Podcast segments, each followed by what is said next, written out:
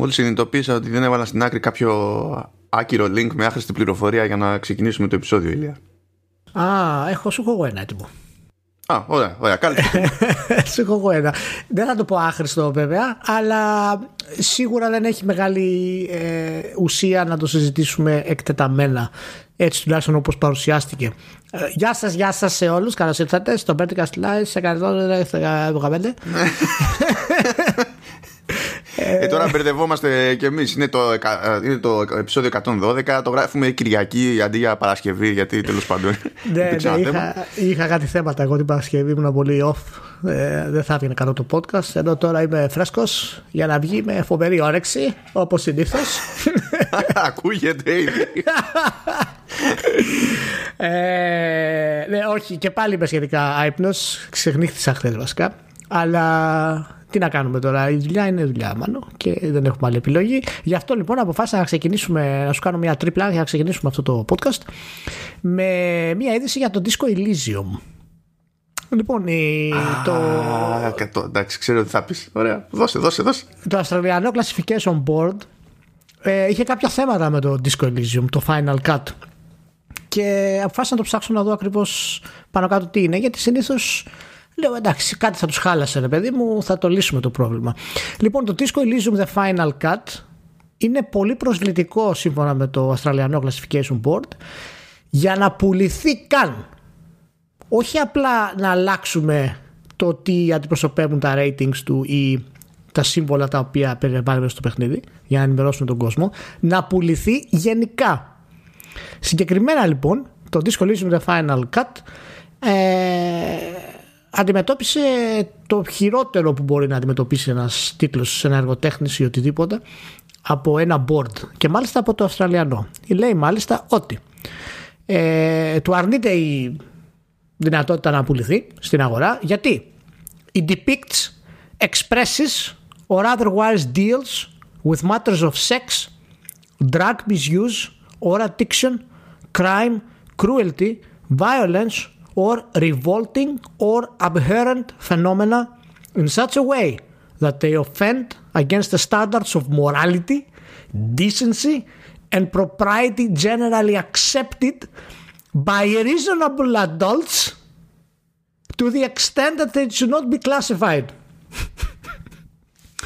λοιπόν, δεν ξέρω από πού να το πιάσω αυτό, αλλά καταλαβαίνεις ότι αυτή η παράγραφος έχει τόσα πολλά θέματα και προέρχεται από το Αυστραλιανό Classification Website το οποίο είναι το επίσημο, ο επίσημος φορέας που κρίνει τις κυκλοφορίες ας πούμε ε, έργων τέχνης αυτό, αυτό το board είναι και παραδοσιακά τραγέλαφος διεθνώς ε. Ναι, είναι, είναι γενικά η όλη κατάσταση περίεργη και φυσικά για να μπορέσει να βγει το παιχνίδι να πουληθεί ε, θα πρέπει ο developer να αλλάξει να κόψει ή να κάνει sensor διάφορες σκηνές, διαλόγους και gameplay γεγονότα του, του παιχνιδιού. Θέλω να επιστήσω την προσοχή σου στην τελευταία πρόταση αυτής της παραγράφου το οποίο λέει ότι είναι they offend against the standards of morality, decency and propriety generally accepted by reasonable adults. λοιπόν αυτό ούτε σοφιστία στην αρχαία Ελλάδα δεν μπορούσε να περάσει αυτό το πράγμα. Και παρόλα αυτά πέρασε και το παιχνίδι έχει κοπεί. Και περιμένουμε να δούμε την απάντηση γενικότερα ε, της ε, εταιρείας για το τι θα κάνει. Δεν έχω πρόβλημα να πει η εταιρεία θα το κόψω ή θα κάνω sensor.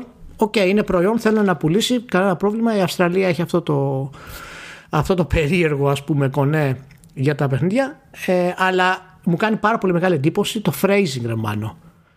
Ότι είναι generally accepted by reasonably adults. Τώρα ε, ε, έχεις κάνει παρολιά. Έχεις κάνει παρολιά έτσι. Δεν ανοίγεις με αυτό για χαλαρό, ας πούμε.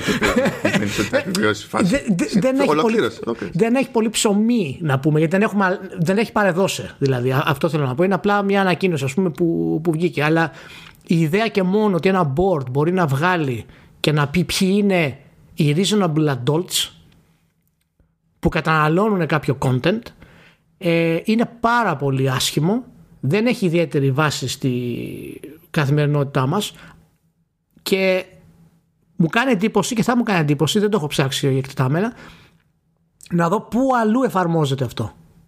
Υπάρχει τέτοιο πρόβλημα και στις ταινίες, στις τηλεοπτικές σειρές, στη μουσική, στην Αυστραλία. Τόσο πολύ ώστε να μην ανεβαίνει καν για πώληση χωρίς να γίνει το, το κόψιμο. Δεν είμαι σίγουρος. Θα ήθελα πάντως να το δω. Λοιπόν, πριν λίγες ώρες έβγαλα το, το στο, στο blog και κλείνω ακριβώς με αυτό το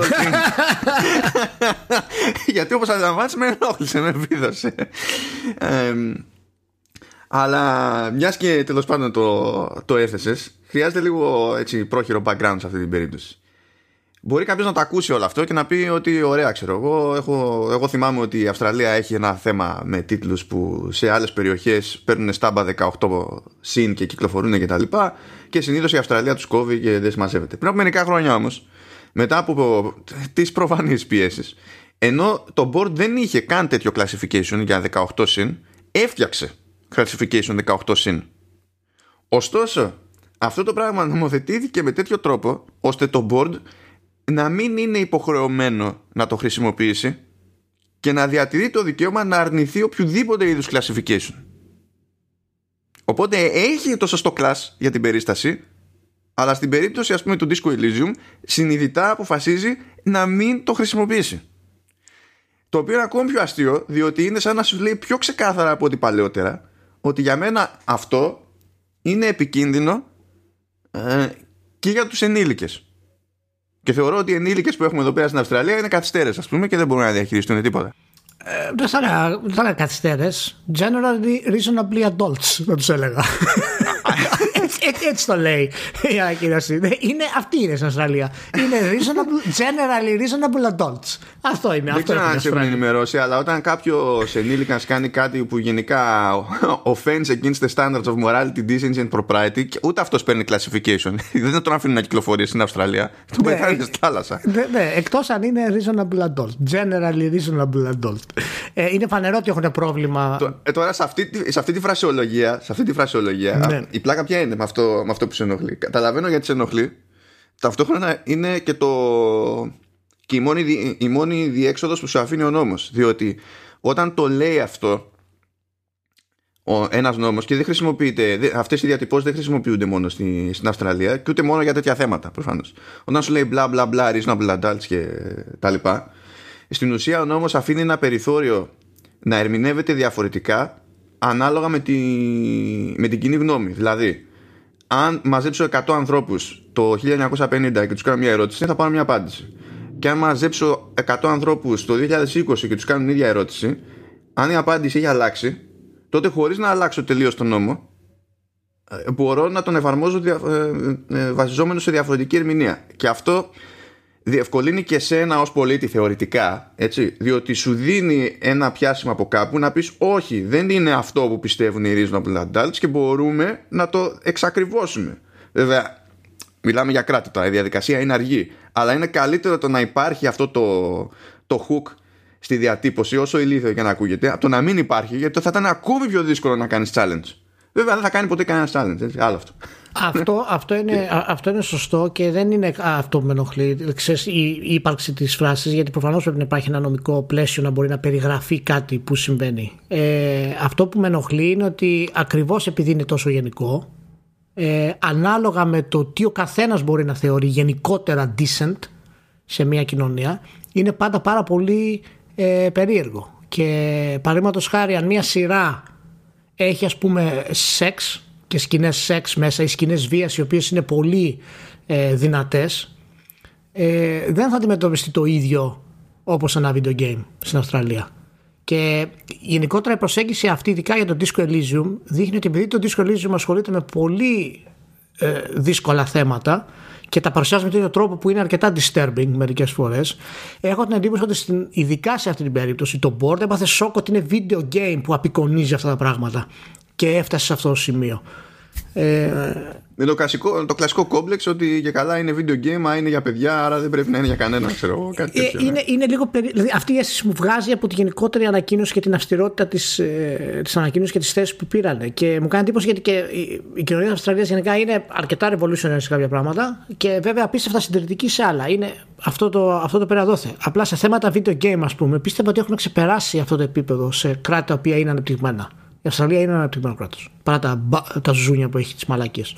Αλλά... Α, α, αυτό το διαβάζεις σαν φάση και βλέπεις τέτοιες αποφάσεις που είναι και διαχρονικές. Δηλαδή δεν τους ξέφυγε μία φορά, ας πούμε. Ναι. Και Λες, τι, τι, τι, έχω χάσει; Δηλαδή, ε, έχουμε εκεί πέρα Ταλιμπάν, ας πούμε, και έχουν το πάνω χέρι, που δεν είναι πράγματα που ακούς για την Αυστραλία, αλλά δεν ξέρω πώς το έχουν φάει έτσι. Ναι, ναι, είναι, είναι περίεργο. Τέλος πάντων, λοιπόν, αυτό ήταν με το δυσκολίσουμε. Ελπίζω να τα βρουν και να το κάνουν. Εντάξει, δεν, δεν, το, δεν θέλω να το θέσω αυτό σε κάποιο θέμα έκφραση της τέχνης και όλα αυτά τα πράγματα. Ε, απλά μου κάνει εντύπωση ως προϊόν που αντιμετωπίστηκε έτσι ένα video game από την Αυστραλία ε, και με, αυτή την, ε, με αυτόν τον τρόπο περιγραφής.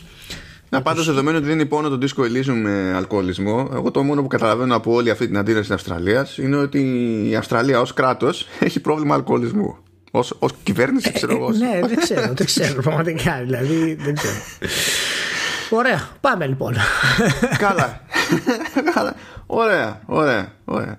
Μετά, μετά έχεις θέμα όταν εγώ λέω για, για σαλιγκάρια σου. Δηλαδή τώρα... Εντάξει, ε, άλλο είναι μάλλον σαλιγκάρια, άλλο είναι μάλλον σαλιγκάρια. Ναι, άστα σαλιγκάρια εκεί που είναι. Εντάξει, θα πειράξω εγώ λίγο τη σειρά για να, για να ευθυμίσουμε. Δεν ξέρω αν ενημερώθηκε η Λία, αλλά το Embracer Group πήρε 890 εκατομμύρια δολάρια δάνειο για να αγοράσει κι άλλες Έλα, έλα, το, έλα, έλα, το ξεπερνάμε. Λοιπόν, τέλος. Ευχαριστούμε. Τώρα, αυτά, αυτά, αυτά τα να ξέρετε, ο Μάους το βγάζει από το μυαλό του, έτσι. Ο Μάους έχει πάθει μια αιμονή τώρα με το Embracer Group. Κάθε και γράφει νέα για το Embracer Group, τα σηκώνει σε sites, γενικά fake sites, και μετά τα φέρνει να τα συζητήσουμε στο. Είναι ο ίδιος αυτό που κάνει. Γιατί προφανώς το Embracer Group να ανεβάσει σχεδόν ένα δις για να κάνει περισσότερα acquisitions δεν είναι αληθινό. Δεν μπορεί να είναι αληθινό. Ε, δεν ξέρω πώς έχεις κάνει hack το games industry. Λέει και εταιρείες πεινάνε. Τι να γίνει. Πρέπει να φάνε. Άλλες εταιρείες προφανώς. Ποιες έχουν μείνει; Ποιε εταιρείε έχουν μείνει που θες 890 εκατομμύρια να τις αγοράσεις; Ποιες είναι αυτές οι εταιρείες; Έλα, κάτι θα, κάτι θα βρουν εδώ. Στο τελευταίο, στην τελευταία γύρα αγοράσανε PR Agent. Τι μου κάνεις και μου τώρα; Ό,τι να είναι θα αγοράσουν. Ό,τι τους γουστάρει. Τρομερή. Εντάξει, αυτό ήθελα να το... Ναι. ναι, αυτό το race πώς το κάνουν, γιατί δεν κάνουμε κι εμείς ένα race. Γιατί μπορούμε να κάνουμε race 10.000 ευρώ. Εμείς δεν είμαστε, δεν είμαστε group. Δεν α, α, πρέπει να είμαστε group. Ε, δεν έχουμε ισολογισμό, δεν έχουμε bottom line. Δεν υπάρχει α, κάτι. Α, okay, okay. Κοίτα, να κάνουμε ένα group, ρε μάλλον. δηλαδή να κάνουμε ένα, ένα vertical slice group, να κάνουμε race. Δεν κατάλαβα. Έχουμε ένα στο facebook. δεν ξέρω αν μετράει. Είναι μια αρχή. Είναι μια αρχή. ωραία, ωραία. το, το προσπερνώ αυτό έτσι στα γρήγορα για να μην πάθουμε τίποτα. Να πάμε όμως σε κάτι άλλα φράγκα. Ναι. Λοιπόν, ο, ο Bobby Kotick, γνωστή αυτή η φιγούρα, ο CEO της Activision Blizzard, Μπράβο. Πήρε λέει μπόνους 200 εκατομμύρια το παιδί. Μπόνους 200 εκατομμυριάκια. Ωραίος. Μπράβο. Ναι, ναι, ναι. Ε, και δεν είναι πήρε μπόνους 200 εκατομμύρια επειδή έτσι είχαν πήρε παιδί μου ότι άμα το 2020 πιαστεί ο τάδε ε, στόχος πάρε τόσο και τώρα εντάξει όλο αυτό το bonus είναι και λίγο σχετικό γιατί δεν είναι ντε και καλά λεφτά είναι με, με stock options και δεν έχει σημασία το πώς προκύπτουν τώρα αυτά τα 200 εκατομμύρια αλλά προκύπτουν 200 εκατομμύρια και έλεγα και εκτός ηχογράφησης των Ηλία ότι αυτά εντάξει γίνονται σε εταιρείες, δεν με συγκλονίζουν συνήθως. Αλλά σε αυτή την περίπτωση ενοχλήθηκα διαβάζοντας, διότι είχαν κάνει τώρα μία συμφωνία με τον Κώτικ ώστε υπό συγκεκριμένη συνθήκη να πάρει και τα μπόνους προηγούμενων ετών άσχετα με το αν έπιασε στόχο η εταιρεία σε εκείνα τα έτη. Παίρνει αναδρομικά μπόνους για πράγματα που δεν πέτυχε. Ναι. Είναι η λεγόμενη, η λεγόμενη συμφωνία Shareholder Value Creative Incentive. Το οποίο... Καλά, αυτά είναι, ξέρεις, είναι οι ονομασίες ναι. αυτές. Είναι... ναι, ναι, είναι, είναι ε, το οποίο μάλιστα λέει has reportedly been triggered. Οπότε έχεις ε, κάποια. Εμείς είμαστε trigger, όχι αυτό. Ε, έχεις κάποια clauses, ας πούμε, τα οποία γίνονται trigger. Τώρα, όσο έχει το λαχείο που και γίνει αυτό το clause, το trigger, υποτίθεται ότι αυτό έγινε επειδή η μετοχή της εταιρείας πέρασε περισσότερου από τρεις μήνες στη διπλάσια αξία από ό,τι συνήθως. Και από όταν η, η συμφωνία αυτή τέθηκε το 2016 με τον Bobby Kotick. Δεν καταλαβαίνω το πρόβλημά σου. Ε, είναι στο συμβόλαιο. Δηλαδή, άμα βάλω κι εγώ στο συμβόλαιο, έτσι είναι μάλλον. Δεν κατάλαβα. Και πάνω, πάνω στις ίδιες μέρες ανακοινώθηκαν και 50 απολύσεις από την Ευρώπη πάλι. ναι. Ναι. 200 εκατομμύρια ε, μπόνους και να πούμε ότι το CTW Investment Group ε, ο οποίος είναι ένας όμιλος που εξετάζει κατά πόσο οι shareholders ή οι CEO ας πούμε, εκμεταλλεύονται συστήματα για να παίρνουν χρήματα τα οποία είναι υπερβολικά και δεν τους ανήκουν αντί να πηγαίνουν πίσω στην εταιρεία ε, το κατέκρινε αυτό και σίγουρα είναι μια ακόμα ένδειξη ότι κάτι υπάρχει που δεν λειτουργεί στη βιομηχανία των video games. Ε, προφανώς ισχύει κι αλλού, έτσι, απλά τώρα μιλάμε για τη, για τη βιομηχανία των video games γιατί έχουμε αυτό το πολύ μεγάλο πρόβλημα των εργατόρων, το πολύ μεγάλο πρόβλημα των υπεροριών και το να παίρνει ένα CEO σαν μπόνους 100 εκατομμύρια τα οποία δεν έχει συμμετάσχει σε κανένα επίπεδο για να τα πάρει είναι πραγματικά προκλητικό. Προσπαθείς να, να συλλάβεις την οτροπία που οδηγεί ε, μετόχους και, και managers να τυποποιήσουν μια τέτοια συμφωνία ώστε να μπορεί να γίνει triggered υπό συνθήκη. Δηλαδή κάποιος χρειάστηκε να μπει στη διαδικασία, να προτείνει, να σκεφτεί, να διαπραγματευτεί και να, και να επικυρώσει αυτό το ενδεχόμενο. Το αν μια μέρα των ημερών διπλασιαστεί η, η τιμή της μετοχής και μείνει σε αυτό το υπερδιπλάσιο για χι χρονικό διάστημα ε, τότε θα σου δώσουμε ό,τι να είναι. Ναι. Αυτά ξέρεις. Είμαι σίγουρος ότι υπάρχει κάποιο ιστορικό από πίσω και, και είναι πλαφόν. Κάθε φορά που να κάνεις τέτοιο συμβόλαιο, απλά περιλαμβάνονται και 65 ε, διαφορετικά κλώσει, ας πούμε, για το σε περίπτωση που, που τύχουν στους CEO. Είναι, είναι τρομερό έτσι. Είναι τρομερό. Ε, και ε, να πούμε ότι εντάξει, δεν, δεν πρέπει να πάρουμε πίσω τα όσα έχουν ε, επιτευχθεί στην εταιρεία υπό την ηγεσία του Kotick αλλά πλέον τα τελευταία χρόνια έχει ξεπεράσει αυτό το, το στάδιο δεδομένου και του πώς αλλάζει η Activision ε, την, ε, τον τρόπο που λειτουργεί. Και το είπες και εσύ δηλαδή παρόλα μέσα σε όλο αυτό είχαμε παρόλα αυτά απολύσεις και δείχνει ότι ακόμα βρίσκεται η εταιρεία σε ένα κάποιο περίεργο restructure σε κάποιο επίπεδο ειδικά επί COVID αλλά τίποτα από αυτά δεν δικαιολογεί αυτά τα clauses να ισχύουν έτσι όπως είναι αυτή η κατάσταση και δυστυχώς και προφανώς είναι νόμιμα καλυμμένος, δεν κλέβει ο άνθρωπος. Έτσι, προφανώς. Όχι, αφού ήταν συμφωνημένο αυτό το πράγμα και στο συμβόλαιο του, τι να γίνει. Είναι αυτό που είναι. Αυτό τώρα για να το σώσεις, δηλαδή, αν ήσουν ο Κώτικ, αλλά στην πραγματικότητα δεν ήσουν ο Κώτικ, έλεγες τέλος πάντων τα πήρα, ας τα, ας τα κάνω κάτι άλλο. Ας τα γυρίσω στην εταιρεία με κάποιο τρόπο τέλος πάντων. Όχι και καλά επιστροφή πάρε τα πίσω, αλλά να τα διοχετεύσω εγώ ο ίδιος εκεί πέρα που νομίζω. Πες το σαν δωρεά, βρε αδερφέ. Ναι, όχι. Πολύ απλά να πεις ότι εγώ προσωπικά ας πούμε χρηματοδοτώ τη δημιουργία ενός νέου εσωτερικού στούντιο με 25 άτομα και πάρτε 50 εκατομμύρια ας πούμε κίνηση από μένα μέσα στην εταιρεία τα βάζω πίσω ας πούμε. Δηλαδή κάπως να δείξεις ότι είσαι μέρος της εταιρείας και εσύ σε αυτό το επίπεδο ε, που πλέον ο Κώτικ δεν το δείχνει αυτό το πράγμα. Γιατί τώρα κάποιος μπορεί να γυρίσει και να πει κιόλας ότι ναι, αλλά οι απολύσεις γίνονται επειδή ξέρω εγώ μπορεί να όντως να μην έχουν λόγο ύπαρξης οι, οι θέσεις αυτών των εργαζομένων πλέον. Έτσι. Γιατί γίνονται κάποιες αναδιαρθρώσεις που. Ναι, ναι, ναι, είναι, σίγουρα μπορεί να είναι μέρος. Ναι. Έτσι. Αλλά με το ίδιο σκεπτικό ακριβώς, ούτε, ούτε τα 200 εκατομμύρια είναι κάτι που αναγκαία πρέπει να, πάει, να πάνε στην τσέπη του Κώτικ. Αλλιώς θα υπήρχε πρόβλημα στην εταιρεία και δεν θα μπορούσε να λειτουργήσει. Δεν είναι έτσι. Δηλαδή το χειρότερο πρόβλημα που μπορεί να δημιουργηθεί είναι να ξενερώσει ο Κώτικ και να πει πάω αλλού. Και πού θα πάει. Όταν κινείσαι σε τέτοιες αμοιβές και τέτοια νούμερα, ε, οι επιλογές που έχεις είναι λίγες. Και ανάμεσα σε αυτές τις λίγες πρέπει να, του, να τους ενδιαφέρει να ψάχνουν να πάρουν και κάποιον. Δεν αρκεί να θέλεις εσύ μόνο. Ναι. Και δεν γίνονται αυτά έτσι κάθε μέρα. Τέλος πάντων. Ναι, αυτό, εντάξει. Πάμε τώρα Square Enix Λία, γιατί είχε το Square Enix Presents. Square Enix Presents. Spring 2021 Το επόμενο θα είναι το καλοκαίρι και φαντάζομαι θα είναι το καλοκαίρι για, τους, για τον ίδιο λόγο που τόσα πράγματα είναι το καλοκαίρι. Και θα δούμε stuff. Είχε λίγο το παράξενο αυτό ότι είχε κάνει χώρο εκεί πέρα λίγο στη Sony προηγουμένως με, το, με, με State of Play για να ασχοληθούν εκεί πέρα με Final Fantasy οπότε περίεργος το, το Square Enix Presents δεν είχε ιδιαίτερη δηλαδή τόσο έντονη αναφορά σε, σε Final Fantasy είχε όμως τέλος πάντων μερικά πραγματάκια που φτιάχνουν μια, μια εικόνα Λοιπόν, η παρουσίαση ως παρουσίαση εντάξει, ήταν, ήταν προβλεπέ. Δεν μπορώ να πω. Είχαν πει κιόλας ότι γενικά θα έχουμε updates για διάφορους τίτλους εδώ και εκεί και ότι θα ανακοινώσουν έναν τίτλο για ε, franchise τέλος πάντων, ας το πούμε ευρείας αποδοχής.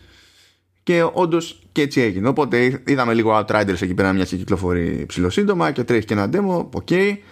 Μετά έκανε ένα, μια στροφή εκεί περίεργη στο, σε mobile και έδειχνε κάτι ανούσια τρέιλερ τα οποία είναι CGI και δεν έχουν καθόλου gameplay από τίποτα για Just Cause Mobile ε, ανακοίνωσε το Project Hitman Sniper Assassin το οποίο είναι τεχνικός κωδική ονομασία ακόμη δεν θα είναι η τελική από ό,τι φαίνεται. Ε, μάθαμε από σπόντα ότι ε, η, η Square Enix Montreal πλέον είναι ταγμένη σε mobile games που και πριν έκανε mobile games όπως Hitman Go, Lara Croft Go κτλ αλλά εκείνα ήταν πληρωμή ήταν, είναι στο λεγόμενο τέλος πάντων premium ε, μοτίβο. Ενώ τώρα θα το γυρίσει σε, σε free to play και έχει πλέον η Square Enix ένα δυτικό στούντιο να κάνει αυτό.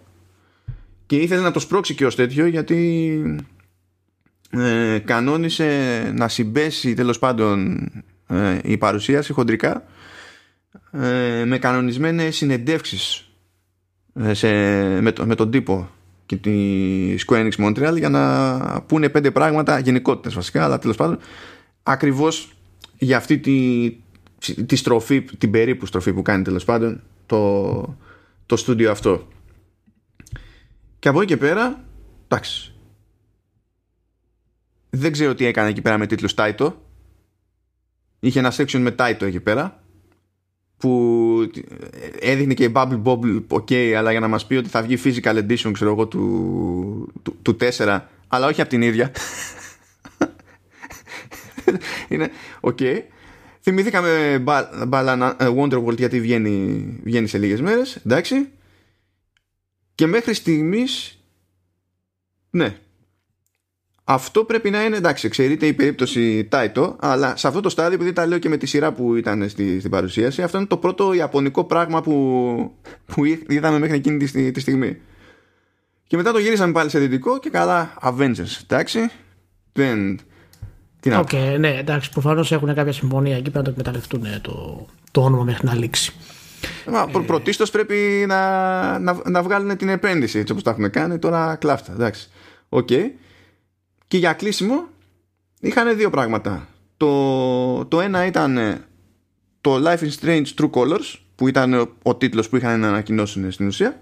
Ναι. Αυτό πηγαίνει πακέτο με ένα remastering των πρώτων δύο και όταν λέμε πρώτων δύο όχι ένα και δύο αλλά το ένα και το Before the Storm γιατί το δύο θεωρείται αρκετά πρόσφατη φάση στο να μην κάνει τον κόπο ακόμη ε, και αντί και για κερασάκι μάθαμε το project Αφία που είχαμε δει σε παλαιότερη παρουσίαση της, της Sony. Λέγεται πλέον Forspoken. Και εκεί πέρα δείξανε τέλος πάντων ένα τρέιλερ χωρίς να πούνε πολλά πολλά. Είδαμε και την πρωταγωνίστρια και that's it. Αυτή ήταν η σούμα από την παρουσίαση και δεν είχε στην ουσία τίποτα από Final Fantasy μέσα και σχεδόν δεν είχε, σχεδόν δεν είχε τίποτα από Ιαπωνία μέσα. Ναι ε, Προφανώς κάτι ετοιμάζει από εκεί, θα μας το δείξει κάποια άλλη στιγμή. Δεν έχει κάτι ιδιαίτερο για μένα να ασχοληθούμε με τα Final Fantasy. Ε, ακόμα και με την κυκλοφορία ενός νέου Final Fantasy δεν έχω καμία πλέον εμπιστοσύνη ε, πέρα από την ιστορική σημασία της σειράς για να δούμε πού θα πάει ε, δεν έχει, το, το franchise γενικά είναι νεκρό ποιοτικά το Final Fantasy χρειάζεται μεγάλο restructuring για να μπορέσει να βγάλει κάτι καινούριο ε, το restructuring που κάνει προφανώς είναι τα remakes για αυτούς αυτή τη στιγμή. Εύχομαι οικονομικά να τους βγει. Ε, αλλά σίγουρα το πιο ενδιαφέρον από τη συγκεκριμένη παρουσίαση για μένα ήταν φυσικά το, το Life is Strange, το True Colors και όλα όσα είναι δεμένα μαζί του. Το, το Project Athia δεν, δεν είδαμε κάτι ιδιαίτερο ε, καινούριο ας πούμε. Είναι και αυτός ενδιαφέρον τίτλος θέλω να δω τι θα, τι θα έχουμε. Αυτό νομίζω πάει για το 22 τουλάχιστον έτσι όπως είναι η, η κατάσταση. Ε, το Life Science True Colors έχει κάποια ενδιαφέροντα να πούμε που ε, συνδυάζονται με την ίδια την Don't Nod. Και εντάξει, όσοι ακούνε το podcast ή έχουν δει ορισμένες φορές αυτά που γράφω και τα λοιπά, είναι για μένα από τους πιο αγαπημένους μου devs.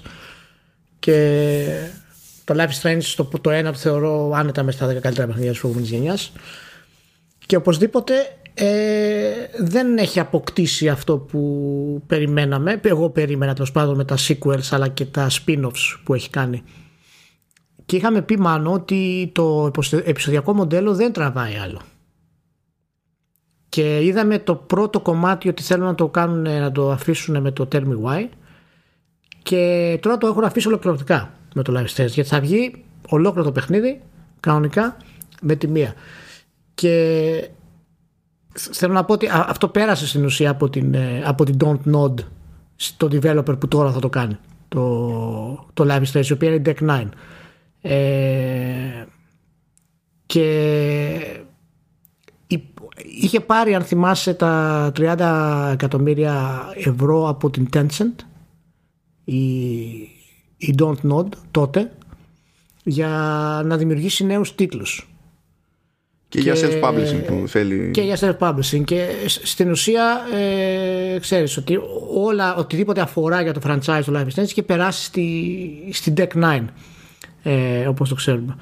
Και φαίνεται ότι τώρα στην ουσία ε, θα δούμε κάτι καινούριο από αυτό ε, του στυλ ε, σχεδιασμού το οποίο πάλι είμαι λίγο κρατημένος. Δεν βλέπω να ενδιαφέρει πάρα πολύ από την κλασική νόρμα της Don't Nod και όλα θα εξαρτηθούν βέβαια από το γράψιμο και τους ε, χαρακτήρες. Ε, αλλά είναι και αυτό ένα δένει κάπως γενικότερα με το τι έχει κάνει το franchise στην ίδια την Don't Nod και πώς έχει καταλήξει. Η Don't Nod είχε προβλήματα με το στούντιο στο Παρίσι και είχαν φύγει κάποιοι είχαν πάει στο Μοντρέαλ ε, και η ίδια η εταιρεία δουλεύει σε ένα καινούριο franchise αυτή τη στιγμή. Οπότε αυτό είναι έτσι ένα παράλληλο για μέσα στη Square Enix ας πούμε για, τη, για την Don't Nod. Ε, κατά το τρέλερ ήταν καλό για το Life is Strange, παραδοσιακό στυλ ε, Don't Nod, ε, συναισθηματικό με πολύ ωραία μουσική και μια νέα super δύναμη. Ο χαρακτήρας βλέπει τα συναισθήματα ναι. Και έτσι λειτουργεί το, το gameplay. Έχω, έχω σκέψεις, έχω σκέψεις. Εντάξει, υπάρχουν πολλές σκέψεις ε, για αυτό το πράγμα οπωσδήποτε. Ε, θέλω να δω τι, πώς θα βγουν αυτές οι σκέψεις στην πορεία. Um, πάντως, ε, εγώ είμαι σε φάση που έχω πίστη στη Deck 9 ακριβώς λόγω του, του Before the Storm επειδή και εκεί πέρα ήμασταν μαγκωμένοι που ήταν ο πρώτος τίτλος Life is Strange που δεν ήταν ε, από τους δημιουργούς του franchise και λέγαμε όχι τώρα το έχει δώσει εργολαβία η Square Enix γιατί οι άλλοι φτιάχνουν το 2 και η αλήθεια είναι το Before the Storm είχε βγει καλό. Σαν, σαν φάση Οπότε ε, δεν είμαι το ίδιο κρατημένος αυτή τη φορά ξέρεις, στη σκέψη ότι δεν είναι στα χέρια της Don't αυτή η παραγωγή αλλά είναι στα χέρια της Deck 9. Έχω μια πίστη παραπάνω. Ε, ξεκάθαρα το franchise ανήκει στη Square Enix πλέον μπορεί να το δώσει όπου θέλει και μάλλον έτσι θα το, θα το πάει το, το θέμα. Μ' άρεσε όμως το, το, το άλμα που βλέπω σε production values από την άποψη ότι δείχνει ότι αυτό το στυλ παιχνιδιού ε, υπό συνθήκη έτσι γιατί έχει προλάβει και έχει αγαπηθεί ήδη το, το franchise. Έχει ένα κοινό έτοιμο ρε παιδί μου ότι μπορεί να πείσει έναν publisher τέτοιου μεγέθους να στάξει φράγκο. Γιατί είναι και η πρώτη φορά ας πούμε, που θα έχουν κανονικό performance capture παντού. Και αυτό είναι λεφτά έτσι, είναι άσχετα με το τι θα γράψουν πώς θα το γράψουν και, και ό,τι να είναι. Οπότε και αυτό μου αρέσει σαν σαν, το βλέπω σαν ψήφο εμπιστοσύνης, ρε παιδί μου, για τέτοιου είδους περίεργες παραγωγές, αλλά και για αυτό το είδος, ας το πούμε. Κοίτα, έχει ενδιαφέρον σίγουρα, γιατί βέβαια το Before the Storm ήταν αρκετά εύκολο, γιατί ο κόσμος ήταν έτοιμος, το story ήταν στην ουσία βασισμένο σε χαρακτήρες που είχαν ήδη γραφτεί. Τώρα είναι κάτι τελείως καινούριο, θα έχει ενδιαφέρον να δούμε πού θα το πάνε αυτό το πράγμα. Είμαι, είμαι λίγο κρατημένος στο κατά πόσο έχει κοινό ή μάλλον κατά πόσο είναι μεγάλο το κοινό σε σχέση με το τι πιστεύουμε ότι είναι. Δηλαδή έχω την εντύπωση ότι έχει, έχει πέσει πολύ το κοινό από το πρώτο Life is Strange και στα επόμενα. Δηλαδή ήταν χαρακτήρες δεμένοι ε, οι παίχτε δεμένοι με εκείνους τους χαρακτήρες και το story περισσότερο και δεν είμαι σίγουρος αν όντως πλέον υπάρχει χώρος για να έχουμε ένα παιχνίδι μεγάλων πωλήσεων σε κάτι τέτοιο. Ε, ελπίζω ότι ναι, αλλά έχω μια. Έχουν κρατήσει χαρακτήρα όμως και από τα προηγούμενα. Ε. Τι. Κάτσε, στέφτεται, λέγεται. Ναι, ναι, είναι, είναι spin-off στην ουσία. Τη φέρουν μέσα ως ε, guest. Ε, τη spin-off δεν ήταν κάποιος βασικός χαρακτήρας. Ε, αλλά ξέρεις, κάνει. Κάνουν αυτά τα reference. Ε, είναι, έχω την εντύπωση ότι αυτό που προσπάθησε να κάνει η, η Don't Know στην ουσία ήταν να δημιουργήσει ένα σύμπαν στο οποίο συμβαίνουν αυτά.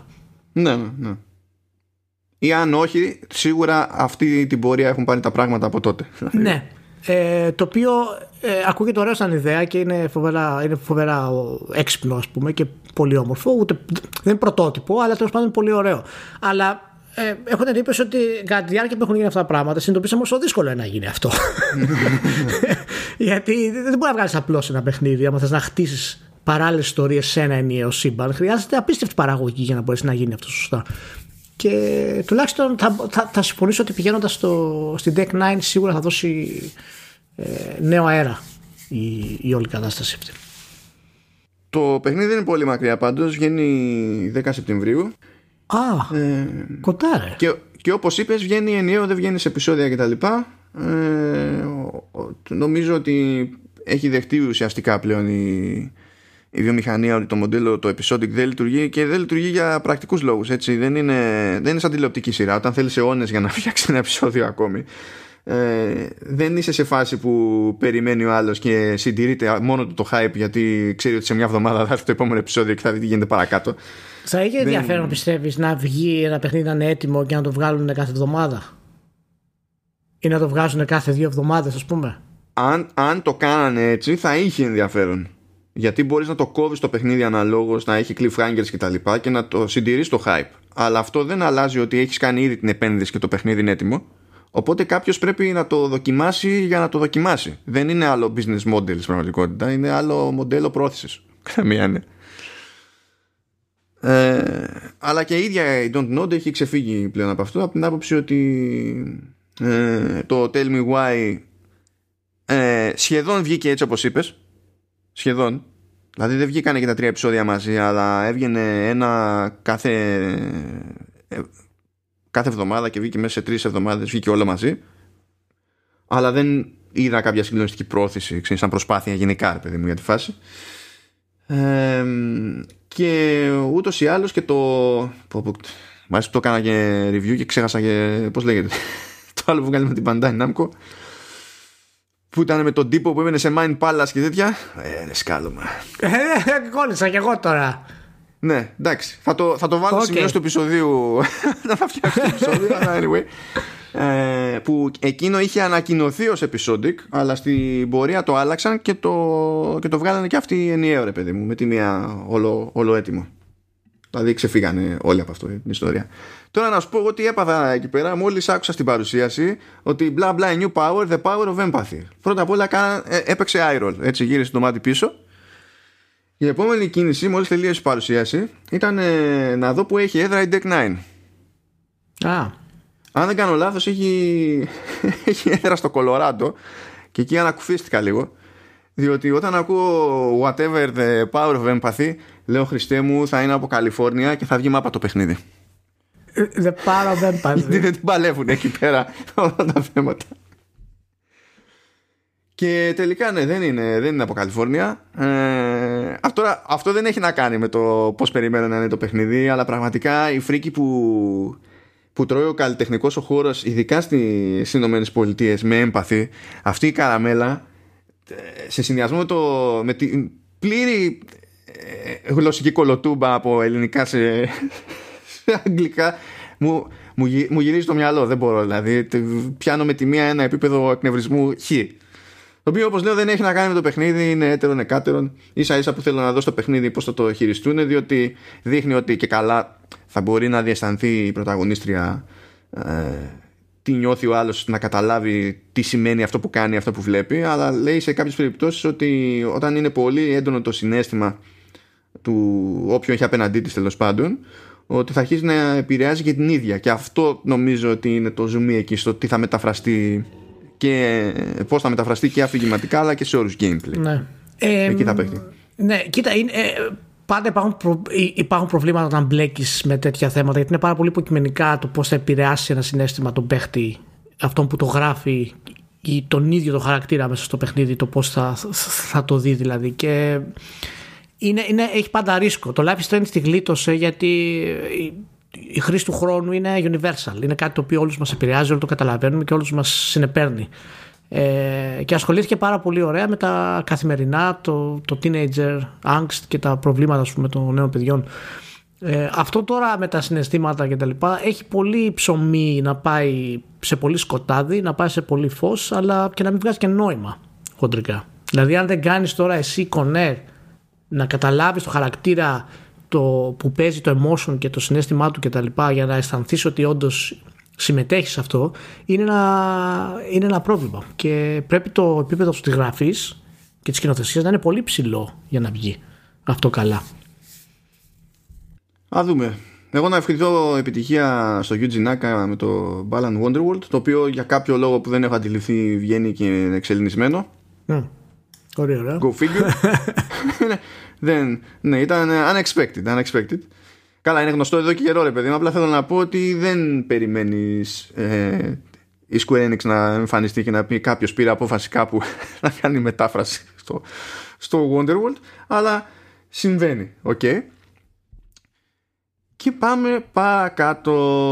Τώρα χρειάζεται ένα γκρουπάρισμα, μια ομαδοποίηση στα υπόλοιπα, διότι μόνο έτσι βγαίνει μια κάποια, ας το πούμε έτσι, ιστορία.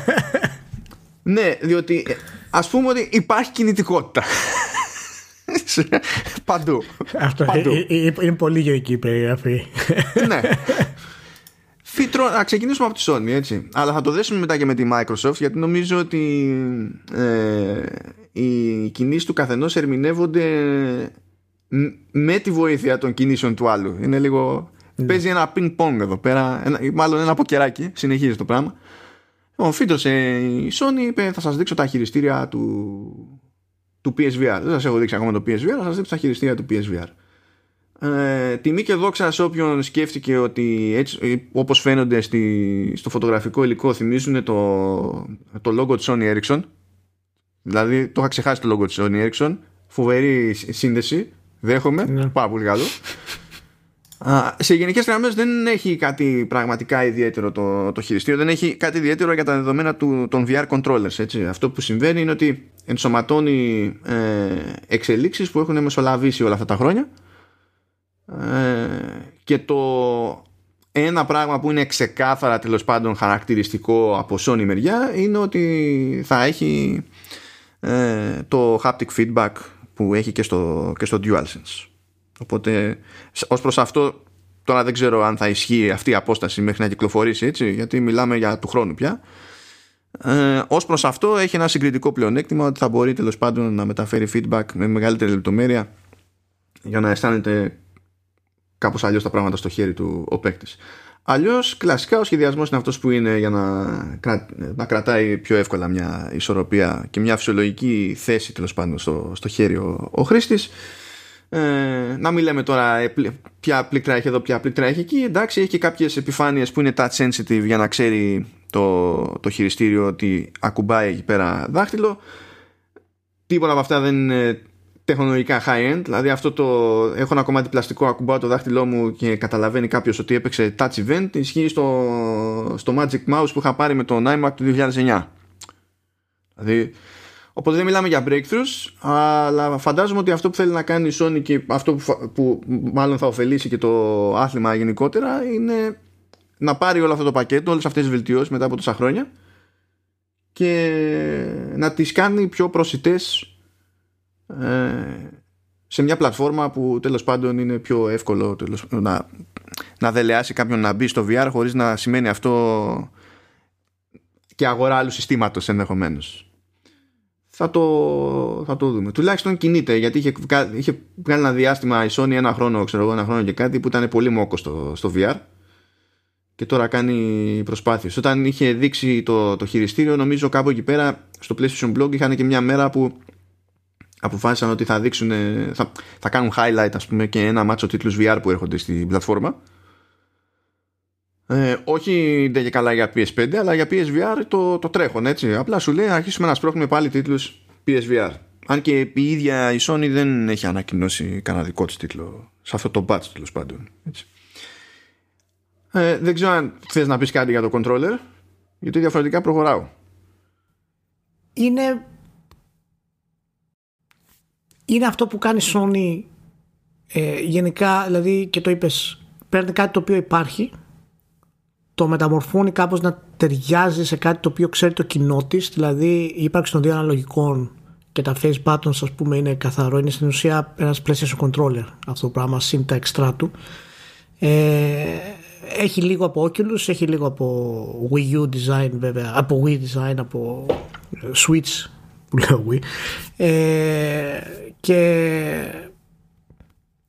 όλα θα εξαρτηθούν από, από πώς θα συνδυάσει το software με το hardware. Ακόμα δεν είμαι εγώ της αίσθησης ότι η Sony έχει ξεκινήσει κάτι για το VR καινούργιο, δηλαδή κάποια ιδιαίτερη προώθηση, κάποιο ιδιαίτερο development. Δεν ξέρω, δεν έχει ακουστεί ότι υπάρχουν οι τίτλοι. Δεν ξέρω τι κάνει. Σίγουρα φαίνεται ότι κάνει κάποιες κινήσεις ε, αυτή τη στιγμή αλλά νομίζω ότι θα πάρει πολύ περισσότερο από όσο πιστεύουμε και ίσως να μην έχει το αποτέλεσμα που είχε στην προηγούμενη γενιά για να δεν δούμε τους, ε, τους κατάλληλους τίτλους.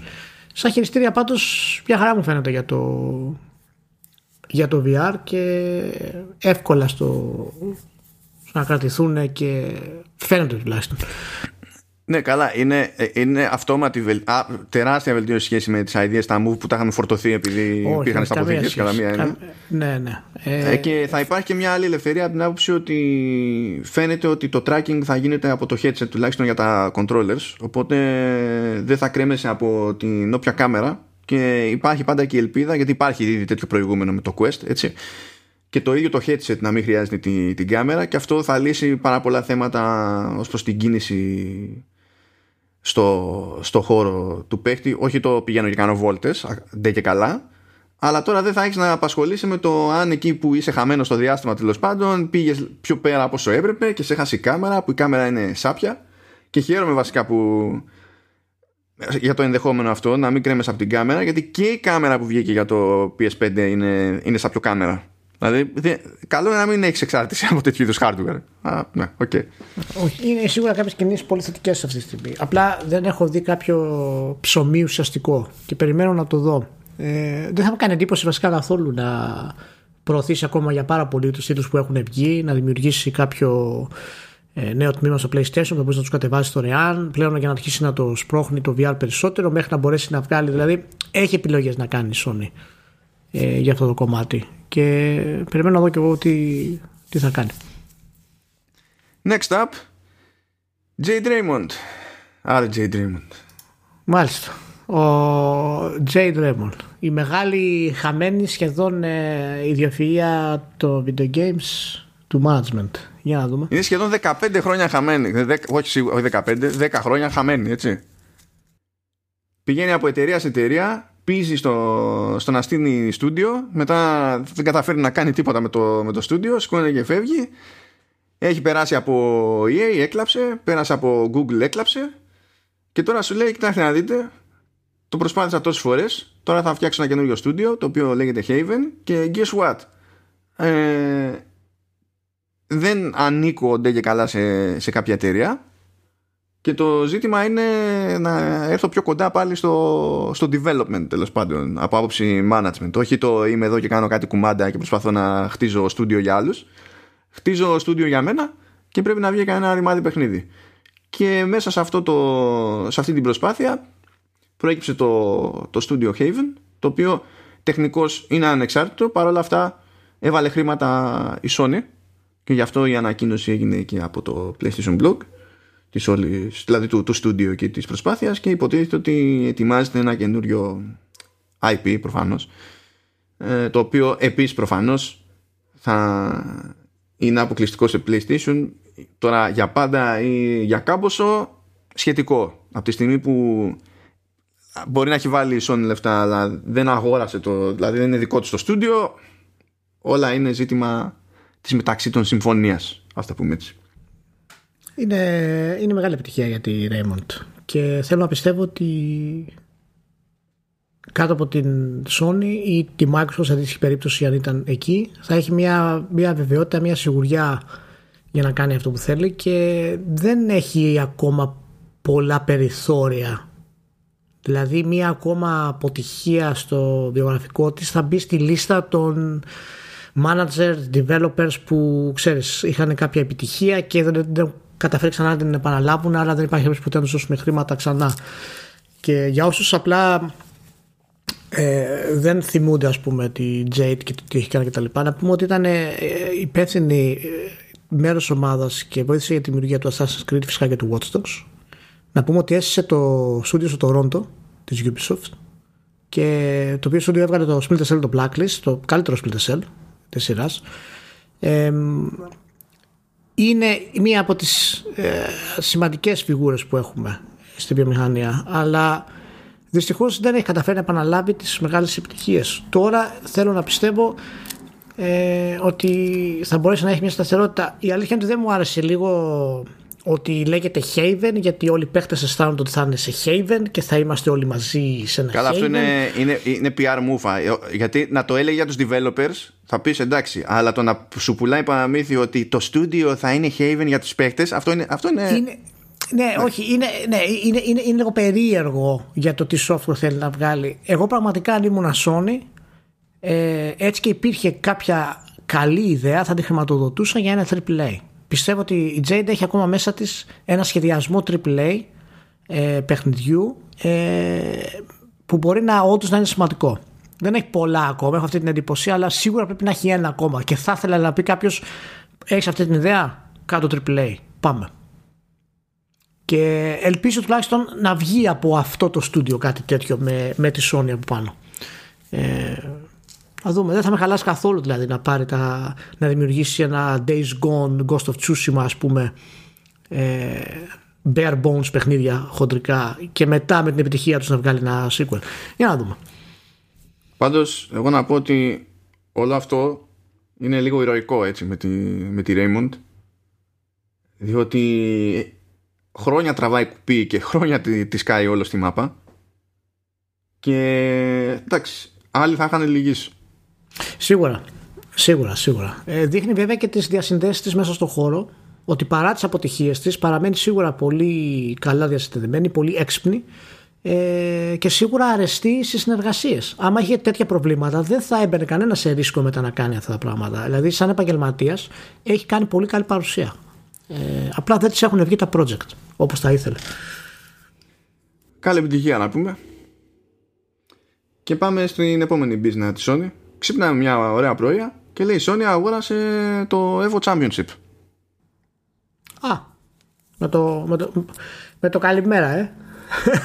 Γεια σας. Είπα να κάνω μια, εξα, μια εξαγορά. Είναι διεθνές τουρνουά, τέτοια στην ουσία e-sports και συγκεκριμένα για, για fighting games. Εγώ να σου πω, αν πήγαινα εγώ σε ένα fighting game εκεί, πώς το λες να κράτουσα.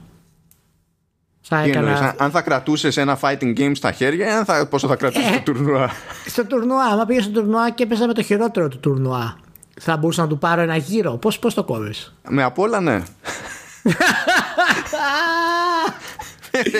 γιατί είναι μάνο, γιατί είναι Γιατί είμαστε ανάπηροι για τέτοια επίπεδα. Ηλία πλάκα.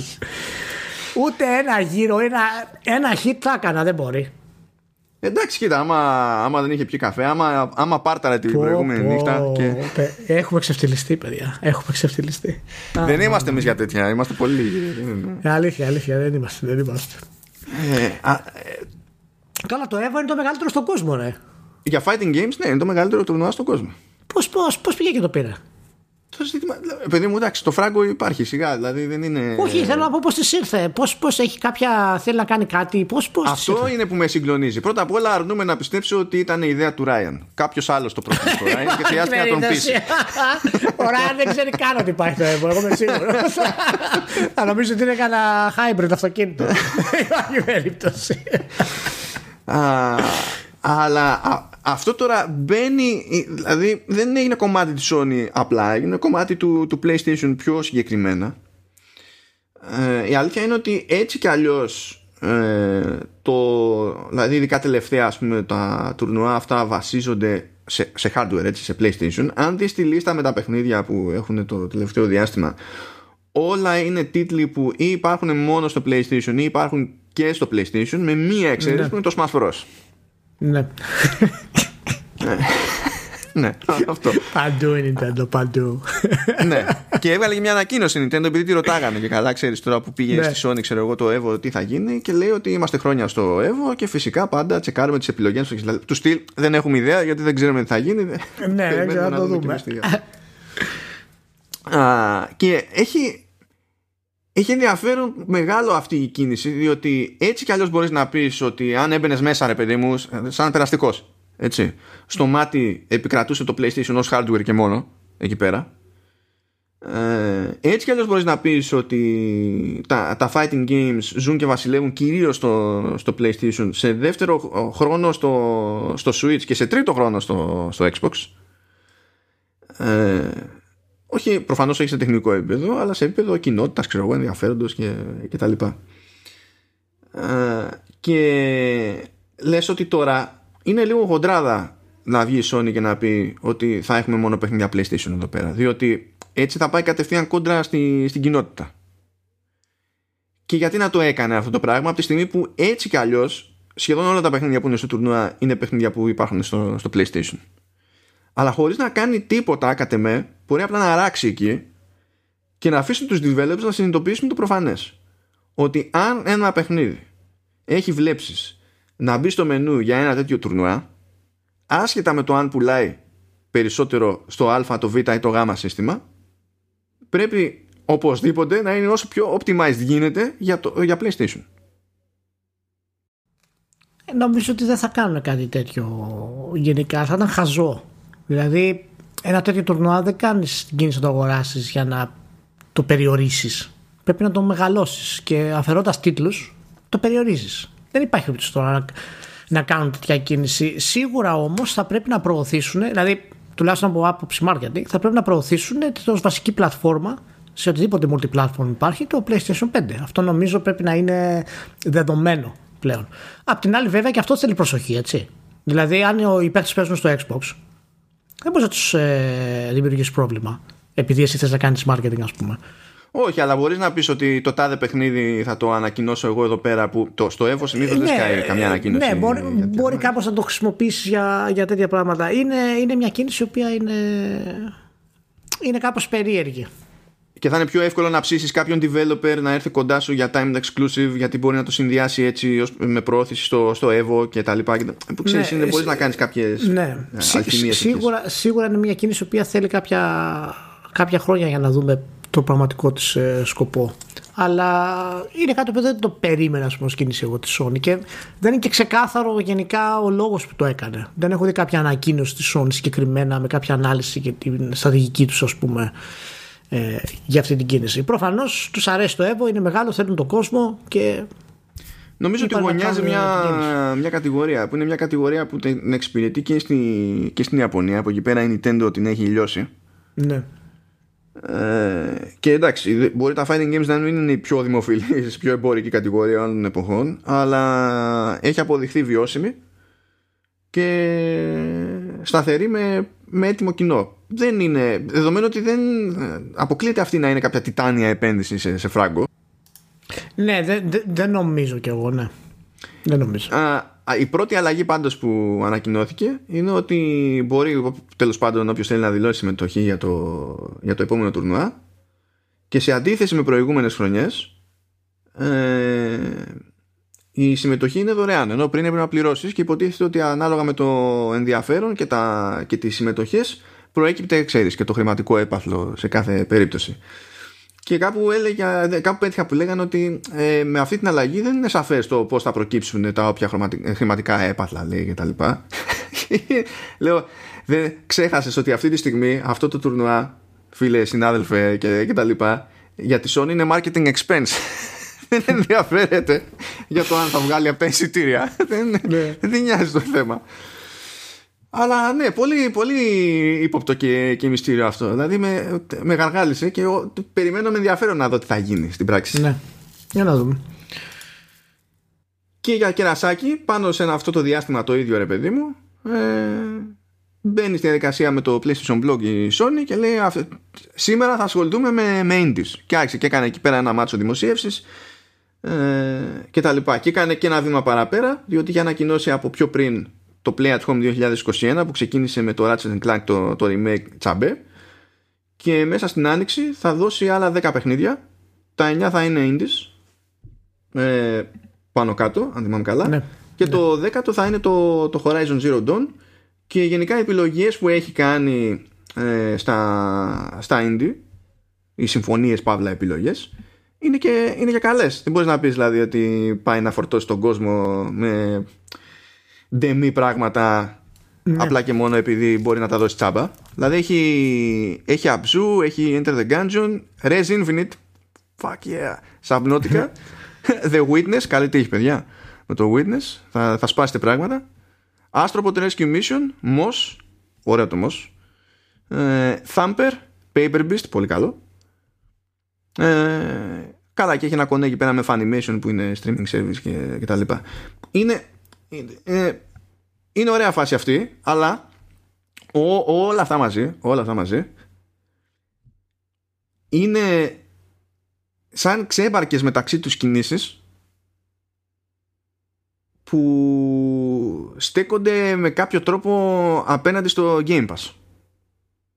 Εμένα αυτό μου βγάζει σαν συνδυασμός πραγμάτων. Καλά, όχι τώρα το κόνε με, το, με Haven και τέτοια, λέω για τα υπόλοιπα τώρα με τα τιτλάκια και τα spotlights και τα, και τα λοιπά. Ε, ε, ε κοίτα, είναι όλο μαζί, μάλλον. Το είχαμε πει αυτό ε, όσοι θυμούνται, ε, ότι η Sony για να μπορέσει να αντιμετωπίσει το Game Pass πρέπει να φέρει διάφορες, διάφορα services ως πακέτο να το κάνει γιατί δεν έχει το infrastructure και τη γνώση να δημιουργήσει κάτι σαν το Game Pass θα της πάρει καιρό ε, και ότι αν θέλει να πάει προς τα εκεί πρέπει κάπως να ξεκινήσει και έχει ήδη ξεκινήσει να το κάνει αυτό έτσι ναι, το δίνει λοιπόν, δηλαδή πρώτα απ' όλα φροντίζει να έχει πιο σόη παραγωγή όσο μπορεί στα, στα τσαμπέ του PlayStation Plus. Το οποίο βέβαια το είχαμε πει από πολύ νωρίτερα και για άλλους λόγους ότι το είναι λογικό να γίνει.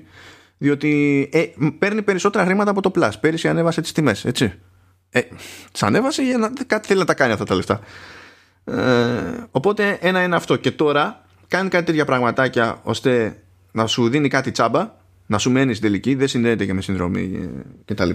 Που και είναι κάτι που μπορεί να χρησιμοποιήσει άνετα, ρε παιδί μου, καθώς τρέχει το κλασικό buzz που, που διατηρεί το, το Game Pass. Βέβαια, ωραίες αυτές οι κινήσεις, αλλά για μένα δεν υποκαθιστούν κάποιο συγκεκριμένο πλάνο. Δηλαδή και πάλι αργά ή γρήγορα θέλω η Sony να έχει κάτι να μου πει συγκεκριμένο. Όποιο και αν είναι αυτό, δεν έχει σημασία, αλλά να είναι κάτι, κάτι συγκεκριμένο.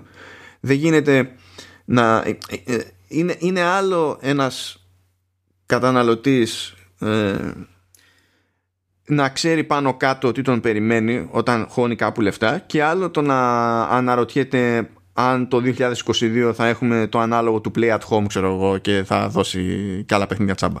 Ναι.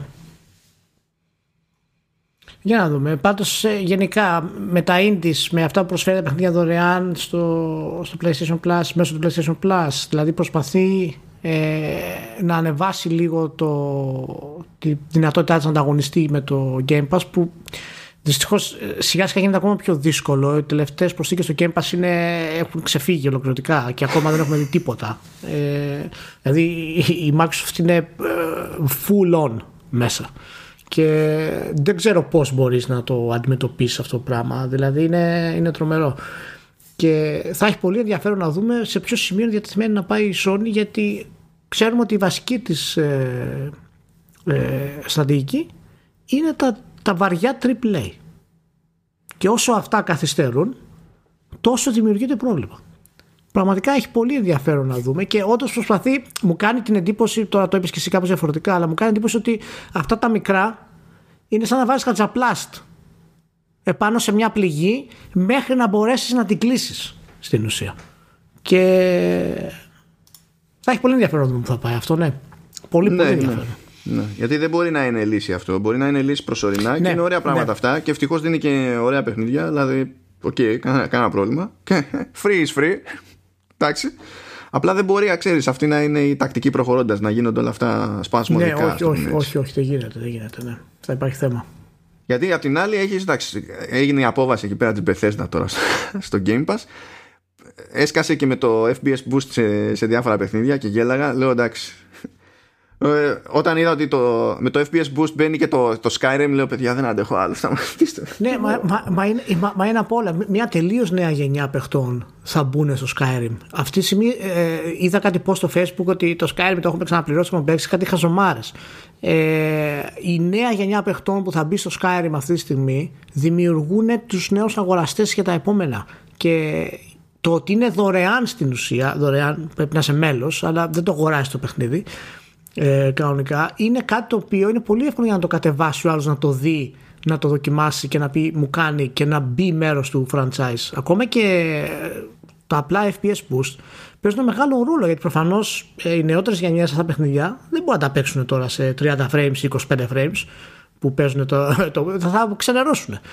Και αυτό ισχύει και για τα καινούρια έτσι. Δηλαδή, εγώ ξεκίνησα να παίζω το Outer Worlds ε, όπως είναι τώρα πούμε, με το HDR του full με το, τα 60 fps και τα λοιπά είναι άλλο παιχνίδι μάλλον. Σε full 4K ανάλυση είναι άλλο παιχνίδι. Κυριολεκτικά. Είναι άλλο παιχνίδι από αυτό, από αυτό που είχε κυκλοφορήσει ας πούμε. Η Microsoft κάνει αυτό που επιμένουμε τόσα χρόνια ότι είναι το ατού της. Αντιμετωπίζει το όλο πράγμα ως πλατφόρμα. Δηλαδή βγαίνει σου λέει τώρα Bethesda πάρ τα όλα. Και τα περισσότερα το, με, κάτσε να δω αν υπάρχει καμιά εξαίρεση ε, όχι δεν βλέπω καμιά εξαίρεση, από τα 20 παιχνίδια που έβαλε εκεί πέρα Bethesda, όλα λειτουργούν και στο cloud. Πηγαίνει σε 5 από αυτά και λέει FPS boost. Αλλά λέει, κοιτάξτε να δείτε. Ε, ε, δεν έχουμε κάνει απλά boost. Σε κάποιες περιπτώσεις, για να, κάνουμε, να πετύχουμε το διπλασιασμό του frame rate, έπρεπε να παίξει αλλιώς η δυναμική ανάλυση. Το έχουμε φροντίσει. Αλλά αν δεν σας αρέσει, διακοπτάκι είναι εκεί, το γυρνάτε on-off το FPS boost, δεν είναι υποχρεωτικό. Ό,τι, κάνετε, ό,τι γουστάρετε κάνετε. Sky και λέει, θα περάσω το, το HDR που έχω στο Xbox, θα το φέρω στο PC το οποίο είναι μεγάλη εξέλιξη για το PC διότι το, μπορεί το PC gaming να είναι αυτό που είναι σε επίπεδο επιδόσεων και hardware κτλ αλλά σε HDR παίζει, παίζει αναπηρία μεγάλη. Γενικά στη, στην πλατφόρμα. Αυτό θα είναι δηλαδή ε, μεγάλη, μεγάλη μόντα που απλά θα συμβεί. Επειδή μπαίνει στη διαδικασία αυτή η Microsoft ας πούμε. Και βαράει, χτυπάει αλίπητα σε αυτές τις περιπτώσεις και χτυπάει ακριβώς εκεί πέρα που μπορεί να χτυπήσει. Σου λέει εγώ έχω στήσει πλατφόρμα. Μπορεί η πλατφόρμα αυτή να μην είναι ένα μηχάνημα κάπου αλλά εγώ θα της πρόξω ώστε να είναι ένα περιβάλλον που να γουστάρει ο άλλος ό,τι και αν του μένει στο μυαλό τι είναι. Γέλαγα το μεταξύ άκουγα ένα, ένα ξένο podcast και ήταν κάτι τύποι που ξέρω ότι είναι λεφτάδες ρε παιδί μου. Ξέρω ότι βγάζουν λεφτά και είχαν αποφασίσει ότι θα πάρουν ε, πρώτο σύστημα για βασικό τους PlayStation 5 και όντως πήρανε PlayStation 5 Α σου λέει επειδή γουστάρω να παίζω για κάτι, κάποια πράγματα από Xbox μεριά και γουστάρω και Game Pass και τα λοιπά θα πάρω και Series S, παίρνουν Series S. Και σκάει ο ένας χτες που άκουγα και λέει ε, πήρα και Series X. Λέει γιατί; Ε, γιατί εντάξει μια χαρά λέει ήταν το Series S αλλά με ενοχλούσε που ήξερα ότι δεν έπαιζα το παιχνίδι στη, με τον καλύτερο δυνατό τρόπο στο, στο Xbox ας πούμε. Και τελικά δεν μπόρεσα και πήρα Series X που είναι μια σκέψη που δεν είναι δύσκολο να την κάνεις πριν αγοράσεις δηλαδή. Επίσης δεν είναι δύσκολο να καταλάβεις όταν είσαι λεφτάς ότι δεν υπάρχει κανένας λόγος να πάρεις Series S εξ αρχής. Αλλά το αποτέλεσμα είναι ότι κάνανε αυτό, αυτό το ποντιακό συλλογισμό και το ρεζουμέ ήταν ότι η Microsoft τους πούλησε δύο μηχανήματα. Οπότε δεν ορίστε. Microsoft και Spencer τρίβει χεράκια. Είναι κομπλέ, δεν έχουμε πρόβλημα Άμα είναι χαρούμενος ο κουραμπιεδάκος μας, είμαστε εντάξει. Ο Σπεντσεράκο. Εν τω μεταξύ, κάνει ό,τι κάνει εκεί πέρα η Sony, Play at Home κτλ. Και στο ίδιο χρονικό διάστημα βγαίνει η Microsoft και λέει κοιτάξτε τι θα έρθει day one στο Game Pass το Outriders ναι. Που άσε τι είναι το Outriders άσε το τι πίστη έχουμε στη Square Enix σε τέτοια θέματα. Βασικά η αλήθεια είναι πιο εύκολα πιστεύω ότι την People Can Fly παρά τη Square Enix για αυτό το παιχνίδι αλλά και πάλι τέλος πάντων έστω ότι έτσι. Πήγε και έκανε κονέ με τη Square Enix για να σκάσει τέτοιο παιχνίδι day one στο Game Pass. Ε, δεν νομίζω ότι έχει παίξει άλλη φορά αυτό στο Game Pass με ανάλογα μεγάλη παραγωγή που να μην είναι της Microsoft. Κάπου το έλεγα αυτό και μου λέγανε για το expansion του Destiny, αλλά το expansion του Destiny είναι expansion του Destiny σε ένα παιχνίδι που έχει ήδη μια βάση παιχτών, ξέρω εγώ, δεν ξεκινάει, δεν είναι ο franchise, δεν προσπαθεί να χτιστεί κάπως και βλέπεις ότι από εκεί που η Sony προσπαθεί και φέρνει πρώτη μέρα στο, δηλαδή από την κυκλοφορία ξέρω εγώ στο Plus κάποιους τίτλους που χρειάζονται το online multi για να βρουν γρήγορα κοινότητα και να σταθούν και τις έχει, βγει, τις έχει πάει καλά αυτό το πείραμα όσες φορές το έχει κάνει δηλαδή με Rocket League και Fall Guys και τα λοιπά. Ε, η, η Microsoft πάει να κάνει κάτι ανάλογο σε αυτή την περίπτωση ας πούμε αλλά όχι με πιο μικρή παραγωγή. Πηγαίνει ου Outriders ξέρω εγώ κάποιοι λεφτά και, το, και όπως βλέπει η Σιλία τα άρπαξε η Square Enix από τη Sony εκεί πέρα με το Final Fantasy VII Remake σου λέει κάτσε υπάρχουν και οι άλλοι ας κάνουμε κάτι τι είναι το χειρότερο που μπορεί να συμβεί Θέλω να σου πω πάρα πολύ γρήγορα ε, το, ποιο είναι το θέμα του Outriders, το σενάριο του, το, σενάριο, το base σενάριο του Outriders, το premise που λέμε. Ναι, ναι, ναι, λοιπόν, Outriders is set in the distant future where players attempt to colonize a planet that they believe to be a new home for humanity. They're not sure, they believe. So, έχουν σκάσει. Turns out the planet doesn't want them there. a mysterious storm called the Anomaly burned out all the tech that's more advanced than a light bulb, hyper involved the wildlife into ferocious monsters, and colonization efforts, mano, broke down into a bitter war of attrition for the last remaining resources available to humanity. ναι, εννοείται εσύ, δεν ασχολείσαι, δεν το παίρνεις αυτό σοβαρά τώρα. εννοείται αυτό το πράγμα. Αυτό το κάνεις, δηλαδή, ή, ή λες θέλω ένα cop shooter, που μα μια παράγγελ ή δεν, ή δεν ασχολείσαι, δεν το συζητάμε τώρα αυτό το πράγμα. Εννοείται. Ναι, όχι, είναι, ε, εμένα μου αρέσει, είναι, είναι σαν, ε, σαν παιχνίδι το, το 80's. You are reawakened from cryostasis, cryostasis 30 years after the first landing on Enoch, the planet, and you are a being now with access to powerful skills and healing abilities. είναι, είναι σαν 80s, σαν 80s early 90s. Αυτό είναι. Είσαι ο ήρωας και έχεις αυτές τις δυνατότητες, χωρίς εσένα τα όλα θα καταστραφούν. The end. Πολύ απλό to the point. Ναι, απλά, απλά να πούμε ότι το προηγούμενο, δηλαδή εκτός του ότι πριν ε, ε, έπαιζε support ε, ε, μάλλον είχε ξεκινήσει με τα Painkiller μετά έκανε support σε Gears of War και τέτοια να πούμε ότι το προηγούμενο παιχνίδι δικό της ρε παιδί μου original που είχε βγάλει ήταν το Bulletstorm δεν είναι περίεργα όλα αυτά που λες. People Can Fly Πάρα πολύ ωραία, πάρα πολύ ωραία. Πάντως μια λεπτομέρεια που, που έχει που θέλω να δω πώς θα κυλήσει στην πράξη είναι το concept ότι ε, κάνεις αυτόματα heal όταν οι, οι, οι τακτικές χρησιμοποιείς και τα builds και τα λοιπά είναι αυτά που ταιριάζουν με το class που έχεις διαλέξει διότι αν αυτό λειτουργήσει αρκετά καλά θα πιέζει τον παίχτη να μένει μέσα στο πλαίσιο του class να το μάθει, και θα του δίνει λόγο να το μάθει και να το αξιοποιεί για αυτό που είναι και να μην καταλήγουμε να είναι στο γάμο του καραγκιόζη όλοι ας πούμε. Για να δούμε. Για να δούμε. Πάντως ε, single player, ο cop μπορεί να παιχτεί και μάλιστα είναι και cross, ε, crossplay, έτσι. Full crossplay. Ναι, ναι, ναι. ναι. Αλλά ε, το, το ρεζουμέ, όπως βλέπετε, είναι ότι γενικά παίζουν, παίζουν χτυπήματα από παντού. Και όλα αυτά θέλουν λεφτά προφανώς. Και αυτά είναι λεφτά, παιδιά, που τα παλιά τα χρόνια θα πηγαίνανε σε πραγματικές αποκλειστικότητες. Τώρα πηγαίνουν σε αυτά. Το οποίο σαν σκέψη μου κάνει λίγο περίεργα από την άποψη ότι ξέρεις και καλά η επικρατούσα άποψη εδώ και χρόνια είναι ότι πλέον ε, χρειάζονται πάρα πολλά λεφτά για να πεις ότι ε, κλείνεις μεγάλες αποκλειστικότητες κτλ. Το οποίο ναι βγάζει νόημα αλλά βλέποντας όλες αυτές τις κινήσεις δεν είμαι σίγουρος ότι η Sony και η Microsoft καταλήγουν και δίνουν λιγότερα λεφτά έτσι. Έχουν σκιστεί. Ε, πάντως ε, ταιριάζει στο στυλ της διαφορετικής αδίκης που έχει Microsoft σε σχέση με τη Sony για αυτό το πράγμα και εγώ είμαι δεν θα πω κατά αλλά πιστεύω ότι το μέλλον δεν είναι τα αποκλειστικά που κάνει η Sony. Δεν πιστεύω ότι το μέλλον είναι αυτό το πράγμα. Πιστεύω ότι αυτή η στρατηγική της Sony είναι παλιά σκοπής. Και ο τρόπος που γίνεται δηλαδή.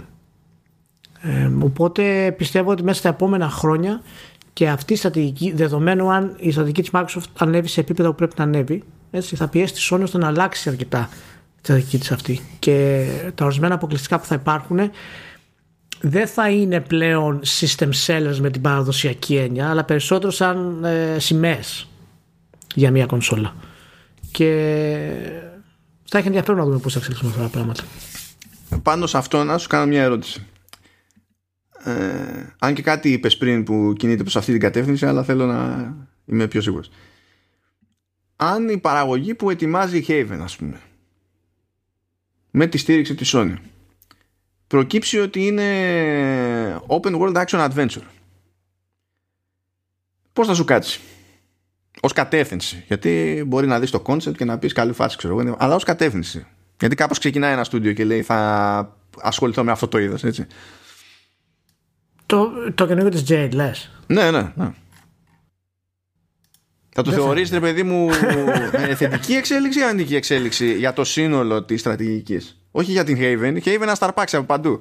Εάν είναι, εάν είναι αυτό, σίγουρα θα βασίζεται στην ε, στρατηγική της Sony. Δεν θα είναι βασική επιλογή του Haven. Θα, θα δείξει ότι α, ακολουθεί τη στρατηγική της Sony με τα, να κάνει παιχνίδια της Open World και όπως έχει κάνει μέχρι τώρα. Εγώ ελπίζω να μην είναι. Δηλαδή, εγώ πιστεύω ότι την Haven τη φέρανε για να μην είναι Open World. Γιατί χρειάζεται diversity σε αυτό το πράγμα. Ε, και δεν θα μου άρεσε προσωπικά ένα ακόμα open world. Δεν χρειαζόμαστε άλλο open world. Έχουμε open world τα οποία είναι λίγα open world, ελάχιστα είναι καλά open world να ασχοληθείς. Δηλαδή δύο-τρία στα δάχτυλα στην ουσία για να πεις θα αποσιώσω χρόνο. Όλα τα άλλα είναι fillers. Και δεν θα, δεν θα ήθελα η Jade να κάνει αυτό το πράγμα. Τώρα να σου πω κάτι. Και αυτό που είπες ισχύει. Αν η Jade, ας πούμε, και το στούντιό του πραγματικά ε, η μοναδική επιτυχία ε, που μπορούν να έχουν είναι μέσω αυτού, τότε ας το κάνουν και από εκεί πέρα κάνουν κάτι άλλο. Ναι, μα και εγώ ε, έτσι και εδώ μια τέτοια κίνηση. Ε, εγώ θα πετάξω τη σκούφια μου, διότι ε, πάει να το παρακάνει λίγο η Sony με Open World. Αλλά αυτό δεν θα το χρεώσω σε εκείνη την περίπτωση στη Haven, θα το χρεώσω στη Sony, διότι είναι αδύνατο. Δηλαδή, ακόμα και αν υποθέσουμε ότι το αρχικό concept ήταν της Haven, και η Sony έκανε απλά την επιλογή να στηρίξει οικονομικά άλλο ένα open world πάλι είναι ζήτημα στρατηγική στη, στη Sony ε, που θα το αξιολογήσω διαφορετικά με το να βγει η Jade και να πει ότι αυτό κάναμε γιατί αυτό θα μας πληρώσει είναι άλλο το ένα άλλο το άλλο, το άλλο. Αλλά ναι έχω μια ανησυχία παρότι έχει κάνει καλές δουλειές παιδί μου η Sony. Γενικά έχω μια ανησυχία γιατί εντάξει δεν χρειαζόμαστε κι άλλη Ubisoft παιδιά. Καλά εγώ εννοείται ότι δεν, δεν, δεν χρειάζομαι, Όχι, δεν χρειάζομαι άλλα open world δεν αντέχω άλλο. μία είναι αρκετή μία είναι αρκετή δεν είναι και εύκολο να γίνεις Ubisoft γιατί παρά τα κραξίματα και τα λοιπά δεν είναι εύκολο να βγάζεις Assassin's παιχνίδια κάθε δύο χρόνια. Είναι δύσκολο. Ποτέ... Όχι, όχι. Ε, βασικά για να, για να είμαστε και δίκαιοι με όλους, το, το σύγχρονο Open World Action Adventure. Τώρα, το, εγώ θα το λέω Action Adventure γιατί δεν είναι Action RPG αυτό το πράγμα. Είναι, δηλαδή, απλά δουλευόμαστε επειδή έχει leveling, ας πούμε, για ίδιε. Ε, είναι λίγο θαύμα το ότι βγαίνει στο τελική ένα τέτοιο παιχνίδι. Ε, χρειάζεται τόσος λαός για να βγει μια τέτοια παραγωγή. Όχι της Ubisoft, το οποιοδήποτε, σε τέτοιο βεληνικές έτσι. Ε, είναι, είναι τόσο δύσκολο να κουμαντάρεις το οτιδήποτε, είναι τόσο δύσκολο να κανατσεκάρει το οτιδήποτε, είναι τόσο δύσκολο να αλλάξεις κάτι χωρίς να γίνει της κακομήρα κάπου άλλο στο παιχνίδι. Που είναι λίγο θαύμα το ότι βγαίνουν και αν τα βάλουμε κάτω, ό,τι πρόβλημα και αν έχει η Ubisoft που έχει χίλια, ε, είναι η πιο efficient στο, στις παραγωγές αυτές. Δεν, δηλαδή, όποιο καλύτερο παράδειγμα, ποιοτικότερο παράδειγμα open world και αν πιάσουμε και δούμε ποιος το έχει φτιάξει και πόσα χρόνια του πήρε να το φτιάξει, μιλάμε μέρα με τη νύχτα. Η, συγκριτικά η Ubisoft είναι φάση εργοτάξιο. Και βγαίνουν τα παιχνίδια και είναι ε, σε, δηλαδή, συνήθως δεν είναι εξορισμού κατεστραμμένα. Δηλαδή, άλλοι αν προσπαθήσουν στο ίδιο χρονικό διάστημα να έχουν τέτοιο output, κατά πάσα πιθανότητα δεν θα λειτουργούσε το παιχνίδι, όχι δεν θα ήταν καλό. Όχι, όχι, δεν, δεν υπάρχει. δεν θα δούλευε. Δεν υπάρχει περίπτωση. Ναι. Αλλά ναι. Ωραία. Πολύ ωραία. Φτάσαμε στο, στο τέλος Ενός vertical slice και 100 Κοίτα, κοίτα διάρκεια που έχει ενθουσιαστεί ο Ηλίας ε, Το επεισόδιο ήταν 100 Οπότε είμαστε, είμαστε μια χαρά. Θα σας δούμε στο επόμενο. Προσοχή, ε, ακούω τα πράγματα στην Ελλάδα είναι πάλι ανώμαλα και σφιγμένα και πηγαίνω από το ένα άκρο στο άλλο. Ναι, παίζει, παίζει, παίζει ζόρι και υπάρχει ένα θεωρητικό ενδεχόμενο που θέλω να το δω για να το πιστέψω βασικά. Ε, ένα θεωρητικό ενδεχόμενο για επιστράτευση ιδιωτών ιατρών. Διότι μετά από την πρόσκληση που έγινε από το κράτος το ενδιαφέρον ήταν 0,1 ε, ναι. της χιλής και το πράγμα έχει, έχει ζωήσει στο, στο εθνικό σύστημα υγείας που έτσι κι αλλιώς δεν ήταν ούτε έτοιμο ούτε σχεδιασμένο ποτέ για να αντιμετωπίσει οτιδήποτε τέτοια κλίμακας. Ναι. Αλλά εντάξει. Ωραία. Λοιπόν, φιλάκια πάρα πολλά σε όλους. Να είστε όλοι καλά και θα τα πούμε την επόμενη εβδομάδα. Τσαου.